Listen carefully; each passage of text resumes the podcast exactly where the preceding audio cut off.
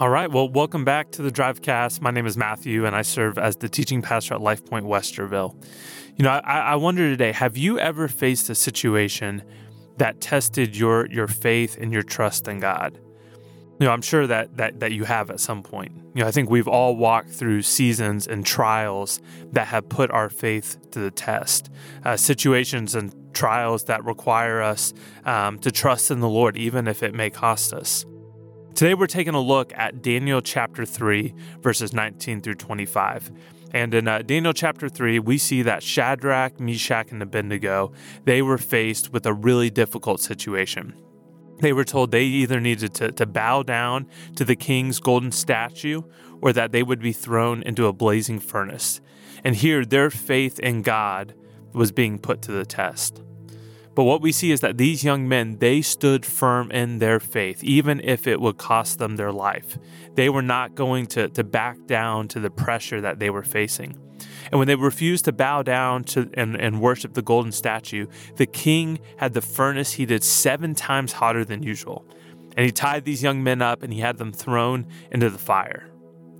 You know, I think there's a, a common misconception in, in Christianity that having faith means that you won't face difficulty in life. You know, that, that God just wants to, to bless you. He doesn't want you to struggle. And if you will just trust Him and believe in Him, then your life will be easy and be pain free. And if you are facing challenges, if you are facing trials, it's because you don't have enough enough faith. You aren't believing and trusting God enough. Many people think that more faith equals less trials. But here's the, the problem with that belief. This story shows us something very different. These guys are not thrown into the fire because they lack faith. They're thrown into the fire because they won't compromise their faith. Their faith isn't keeping them from trials, their faith is the reason for their trials. And what we see here is more faith actually equals more trials. And here's what, what we need to understand following Jesus doesn't mean that you will have an easy life without pain and without difficulty. That's not what Jesus offered to us. That's not what he ever promised to us.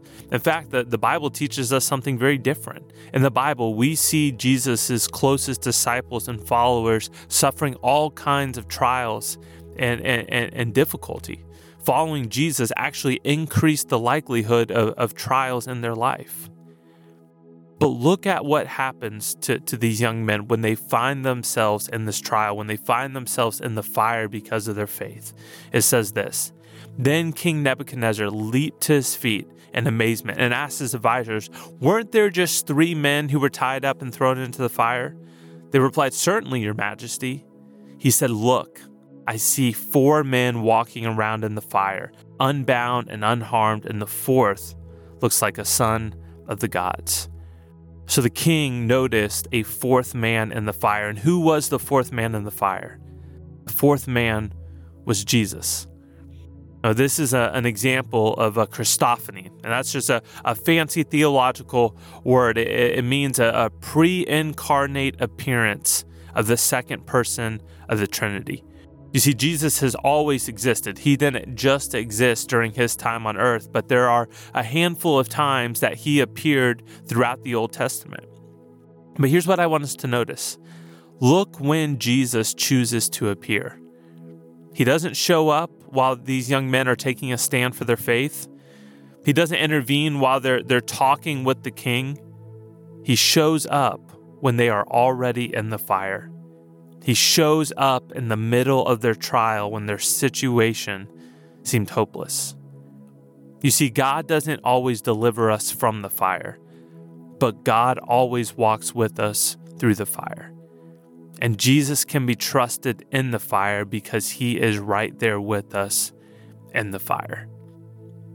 And maybe today you, you feel like you are in the fire. You are in the middle of a trial that is testing your, your faith and your trust in God. And I just want to encourage you today that regardless of what you're facing, that God is walking with you step by step through the fire.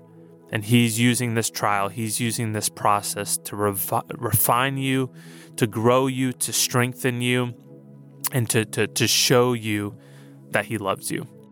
So I want to take a, a moment just to, to pray for you now, to pray for you today, and uh, then give you a chance to, to pray as well. Father, I, I know that um, there are many listening today who find themselves in the middle of, of the fire, in the middle of a trial, and um, they're, they're wondering where you are and what you're doing and why you're allowing this.